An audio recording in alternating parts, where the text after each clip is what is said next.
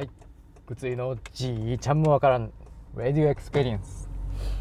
えーこの放送では、えー元エンジニアで現就労支援員のぐついが、えーわからんもんはわからんと、えーはっきり言いましょう。その上で少しずつ分かっていけばいい、えーそういうスタンスで幸せに生きるための知識や技術、え考え方などを、え私の経験を交えて、え紹介している放送です。放送していますわ。な まあいいか、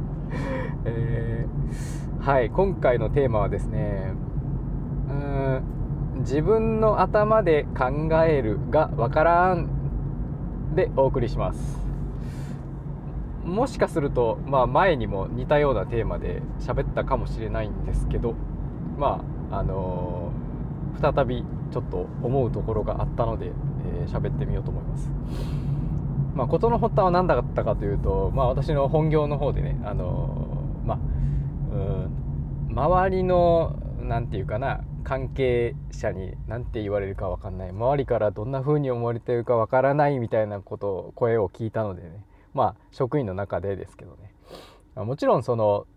まあ関係機関その本業就労支援事業所で働いているのでまああの障害当事者の方とその障害当事者の方たちをこう私たちの事業所に紹介してくれたりとかまあそのまあ紹介してくれた後も利用者さんとの関係をこうあのなんていうかな、まあ、気づいていくというか一緒に相談とかしながら進めていくんであの大事ではあるんですけどね。でいろんなその支援センターなりそのあなんとか相談支援事業所とかまああるんですけどこうそれぞれのやっぱり特色っていうのがあって、うん、まあもうほぼ人格というか性格というか人間みたいなもんなんですけどだからその今未来ドアで私の事業所未来ドアって言うんですけど、うん、やろうとしてることとやっぱり方針がちょっとなんていうかな変わるというか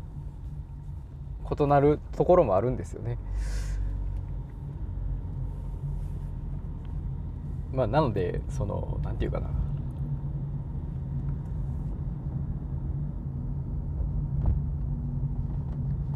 根本的には何の目的でえっ、となんていうかなその支援なりその手段を取ってるかみたいなとこなんですけど、うん。まあ例えばうんそうだな。あまり具体的に話ができないというかするとあれなんで、えー言えないんですけど、例えば改善策としてこう、まあ、今結構送迎の問題が出ててですねあの、まあ、問題出てるわけじゃないんですけどこれから人が増えるんでまた送迎ルートをいろいろ考え直さなきゃいけないみたいなんでこう今日話してたんですけどね。あのまあ送迎を新しい利用者さんを送迎に行くためにいろいろ調整するんですけど、まあ、その手段の一つとして挙げてたことが、まあ、そういうことをしたら他の事業所にどんな風に思われるか分かんないみたいなことを、まあ、まあ言ってたんですよね。うんもちろんそれはあるとは思うんですけどまあ仮にそのルールとかがこういう何て言うんでしょうね事業所で決まってたとしてでもちろんその守らないとあの罰則を受けるとかいうのは守らなきゃいけないんですけどでもじゃあそれなんでもともとそういう目的というか目的っていうかそのルールが敷かれたのか何の目的のためにそのルール手段を用いてるのかっていうのをよく自分で考えておかないとあの本当に支援したいところに手が出せないくなる。そのえ得てしてこういう事業所っていうのはこう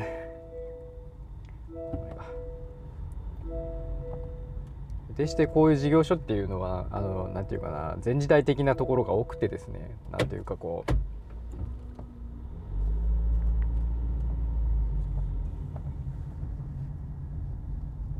誰も改善しようとしないんですよね。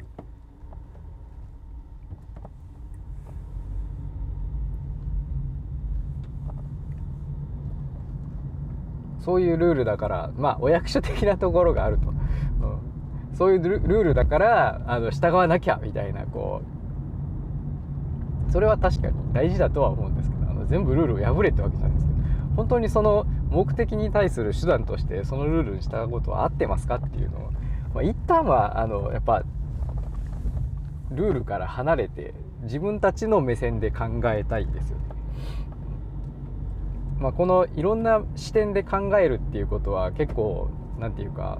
その働くだけじゃなくて生きる時にもまあ人間関係の中でも結構役に立つと思うのであの活用できると思うんでついでに紹介しますけどあのまあよく言う私が好きな中庸というやつですね。あの陰と陽というかまあもっと分かりやすいのが善と悪みたいな。でこの善と悪でまあそのそれなんて何何かっていうとその善だけあればいいか。そんなことはない。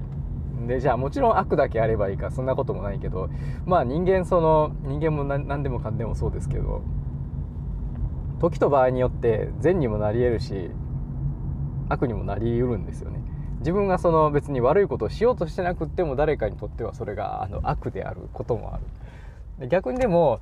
あの反対の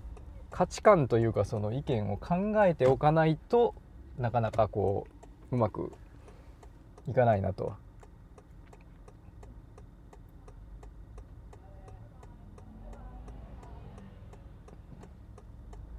ちょっと車がだいぶあの交差点で変則の交差点で混んでるんで ちょっとそっちに集中してましたけどまだまだ終わってない。この話を出出てきた時に中央とかこの善と悪みたいな時って必ず私があの思い浮かぶのはやっぱりあの「スター・ウォーズ」のジェダイなんですよね。あのジェダイとシスというか。ジェダイってあのまあ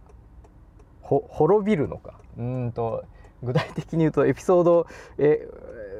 456というか3の後で一旦滅びてるんですよね完全にね。でじゃあなんで滅びたのかっていうとそのまあ悪を許さないというかそのシスっていうものをよく知らなかったからこそあの伝説では聞いてたけどそんなのいたのかみたいな なんかそんな設定だったんですね。ではそれでも中でもそのシスの存在をこう否定しなかったジェダイたち、まあ、まあ否定しなかったというか否定はしてたけどもある程度知ってた人たちは対抗できたみたいな。であのダークサイドとかダークサイド・オブ・ザ・フォースとかいうあれはあのなんかみんな権限するというかその敵視するけどもなんだかんだあのヨーダとかマスターウィンドウとかあの辺の人たちはこうあのシスともやり合えるわけですね。あの敵の技を知ってるからみたいな。まあ、そういうちょっとだいぶ余談 に入りましたけどそのやっぱいろんな見方なんなら自分の敵対するであろう価値観とかあの見方を知っておくことでそれに対処もできるし、まあ、なんならその自分の考え方がすごく偏ってたなっていうことが分かるんですよね。特にその感情が乗ってきた時っていうのはそれが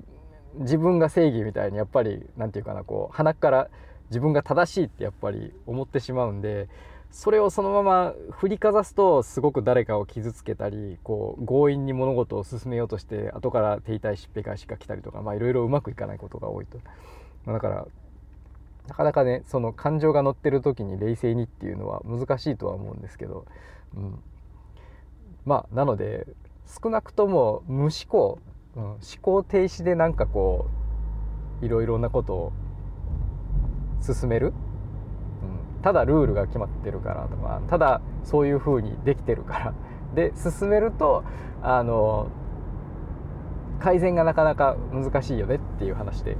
えー、今回は、えー、自分の頭で考えるがわからんというテーマでお送りしました、えー、まあ何につけてもちょっと